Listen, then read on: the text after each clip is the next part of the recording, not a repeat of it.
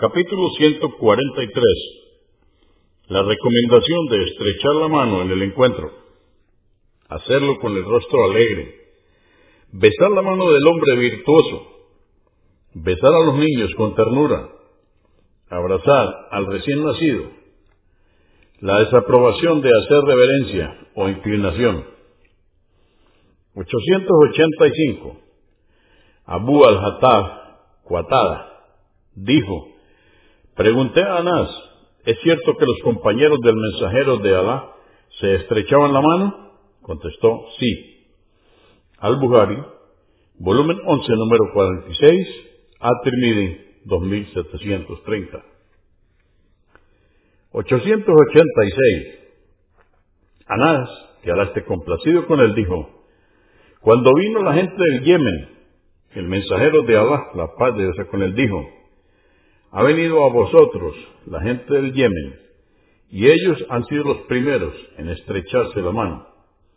Abu Daud, cinco mil doscientos trece, Agma, volumen tres, número doscientos doce. ochocientos ochenta y siete. Narró Al-Bara, que Alá esté complacido con él, que el profeta, la paz de Dios con él, dijo: no hay dos musulmanes que se encuentren y se estrechen la mano sin que se les perdonen sus faltas antes de que se separen. Abu Daud, cinco mil doscientos doce, At-Tirmidhi, dos mil setecientos veintiocho, Ahmad, volumen cuatro, número doscientos ochenta y nueve. ochocientos ochenta y ocho. Anás, que Alá esté complacido con él, dijo: preguntó a alguien, mensajero de Alá, si alguno de nosotros se encuentra con su hermano o su amigo, ¿puede inclinarse o hacerle una reverencia? Contestó, no. ¿Lo abraza y lo besa? Dijo, no. Dijo, ¿le estrecha la mano? Dijo, sí. At-Tirmidhi, dos mil setecientos veintinueve. Ahmad, volumen tres, número ciento noventa y ocho. Ibn Majah, tres mil setecientos dos. ochocientos ochenta y nueve. Safuán y Benazal, que Alá esté complacido con él, dijo: dijo un judío a su compañero: ven conmigo a ver a este profeta. Fueron ambos a ver al mensajero de Alá, la paz de Dios con él, y le preguntaron acerca de nueve signos claros. El profeta, la paz de Dios con él, respondió sus preguntas. Cuando terminaron de escucharle, le besaron la mano y el pie y le dijeron: atestiguamos que tú eres profeta.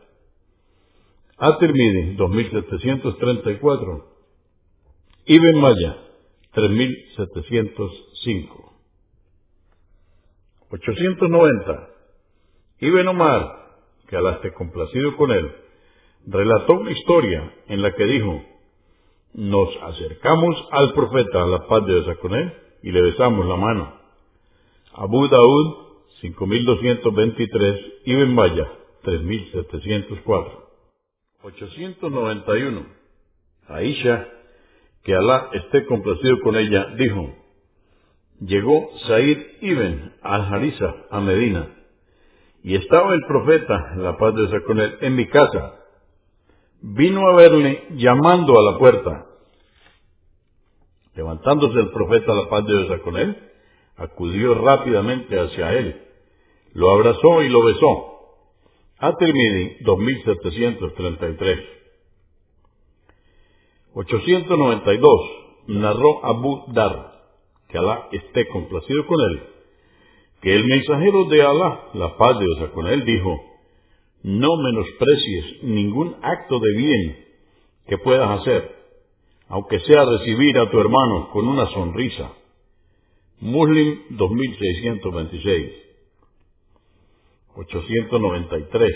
Abu Huraira, que Alá esté complacido con él, dijo: el profeta, la paz de Dios con él, besó a Al-Hassan, hijo de Ali, que Alá esté complacido con él, estando con él Al-Akra Ibn Habis. Dijo Al-Akra: yo tengo diez hijos y jamás he besado a ninguno de ellos. Entonces lo miró el mensajero de Alá y le dijo: Quien no tiene compasión con los demás, Alá no se apiadará de él. Convenido por Al-Bukhari, volumen diez, número trescientos cincuenta y nueve, y Muslim, dos mil trescientos dieciocho.